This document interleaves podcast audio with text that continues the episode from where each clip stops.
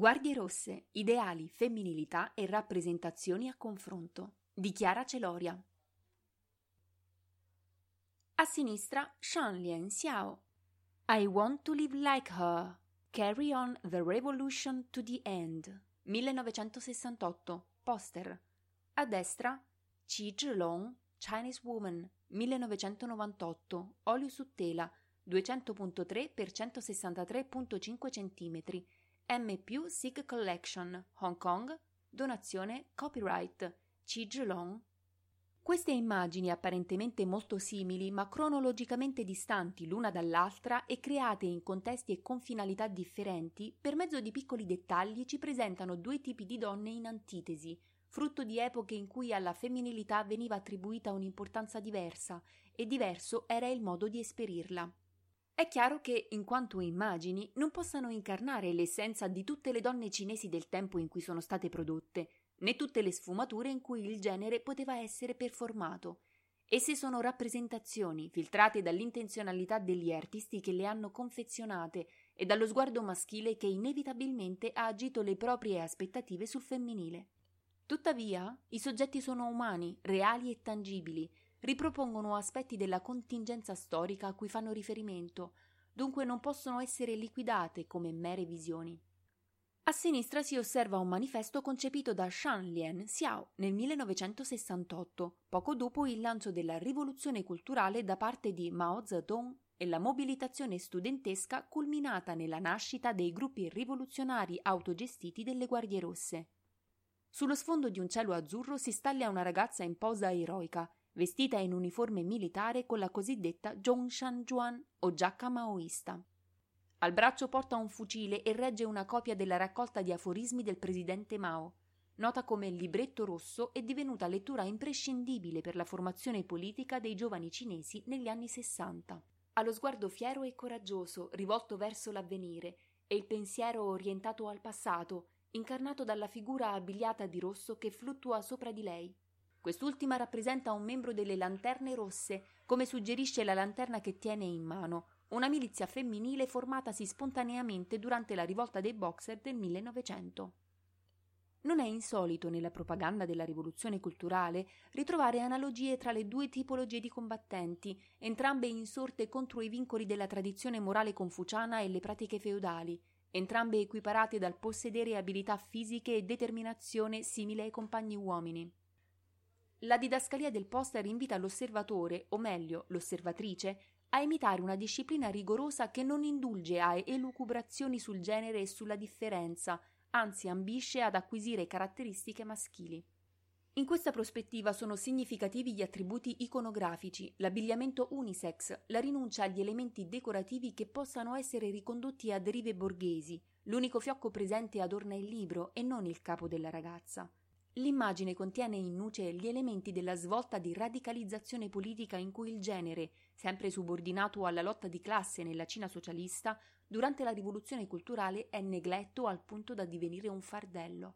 La tendenza alla neutralizzazione o omologazione al maschile si evince anche in altri prodotti culturali, come nelle eroine delle opere teatrali modello canonizzate da Jiang Qin e nelle campagne per promuovere l'impiego femminile nella forza lavoro, che sfruttavano l'icona delle donne di ferro.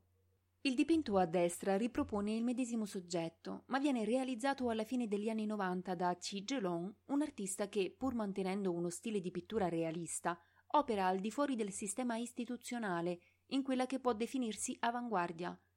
Notato dall'influente critico Li Xianting nel 1992 mentre lavora nella comunità artistica Yuan Ming Qi Zhilong è annoverato tra i capostipiti delle correnti politically pop e arte Gaudi. Entrambe sono, più che movimenti strutturati, etichette attribuite alle opere di diversi autori in cui si ravvisano alcuni tratti comuni. La fascinazione per il repertorio di immagini popolari dell'epoca maoista, santini, cimeli, talismani, calendari, la parodia dell'ostentazione del lusso del ceto medio emerso dopo l'austerità, la giusta posizione decostruttiva del linguaggio della società dei consumi e dell'ideologia socialista. Alla luce di queste interpretazioni possiamo osservare la figura della Guardia Rossa da lui proposta sotto una nuova veste. Qui non vi è traccia dello slancio verso il futuro, la ragazza è colta frontalmente, con lo sguardo vagamente sensuale rivolto all'osservatore, o meglio, osservatrice, ed è possibile persino notare accenni di trucco e vezzi che rivelano una nuova attenzione per l'apparire, come gli elastici colorati. In generale lo spirito militaresco è attutito e romanticizzato. Il colore rosso, un tempo traboccante di significato, ora è solo un colore. Una parete neutra che fa risaltare la figura nella sua bellezza, quasi a indicare la transizione dall'epoca dell'idealismo a quella del materialismo. Inoltre l'artista gioca con il concetto di anonimato, scegliendo come modelle delle celebrità e con le gerarchie, utilizzando nei ritratti una scala solitamente concessa agli eroi o allo stesso presidente Mao. Come è avvenuto il passaggio da una rappresentazione all'altra, da un simbolo a una sorta di messa in scena del simbolo?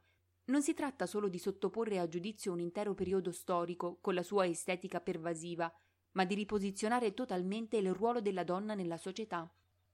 La distanza temporale ha concorso alla rielaborazione degli eventi, ma ancor più determinante è stato il graduale e deliberato ritorno all'essenzialismo biologico spinto dall'apertura al capitalismo.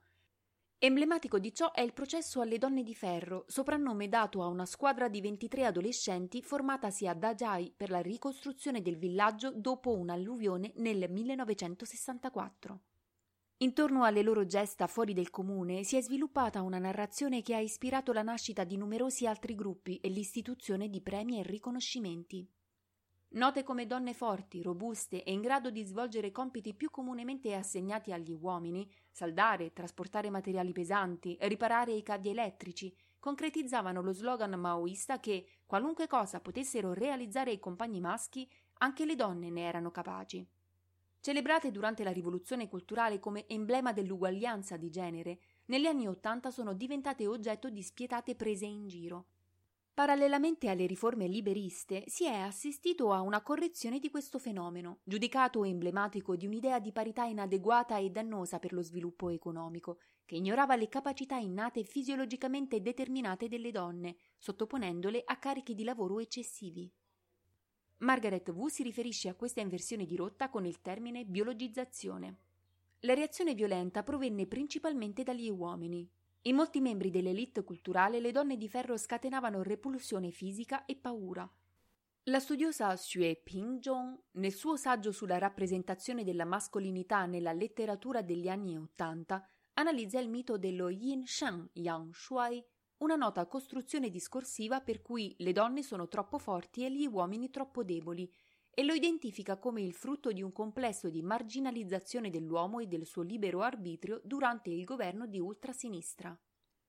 Metafore ricorrenti per riferirsi alla mancanza di libertà non a caso sono la castrazione e l'impotenza, che riflettono anche un ritorno alla retorica nazionalista volta a far guadagnare alla Cina un posto di potere nel mondo.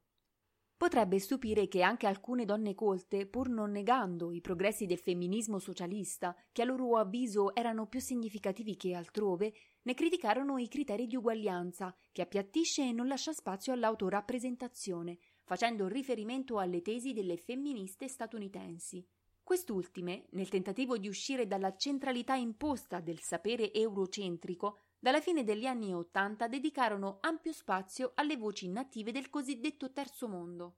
Tuttavia, nonostante le intenzioni positive, la loro agenda imbevuta di studi sul post-colonialismo spesso ignorava lo specifico contesto culturale e le relazioni di potere della Cina, contribuendo a diffondere idee stereotipate sulla mascolinizzazione come strategia coatta dello Stato. In realtà le contadine erano pressoché inconsapevoli di essere definite come mascolinizzate dagli accademici anglofoni e dagli intellettuali cinesi uomini. Piuttosto, dando valore al loro lavoro quotidiano, lo Stato socialista le aveva nobilitate e molte guardie rosse non si erano sentite affatto sminuite dall'indossare abiti maschili. Ciò che emerge da questa forma di revisionismo, che non è stata solo una teoria eterodiretta, ma ha avuto impatti effettivi sulla vita delle donne nel periodo delle riforme, è che il corpo femminile è sempre stato un terreno conteso dalle elite nei momenti di cambiamento sociale. Le due opere messe a confronto ci raccontano dell'esistenza di due modi diversi di esperire la femminilità, ma non ci consentono di capire quale fosse il più vero e il più autentico. Per questo, ancora una volta, siamo costretti ad affermare che le immagini non possono rivelare tutta la verità.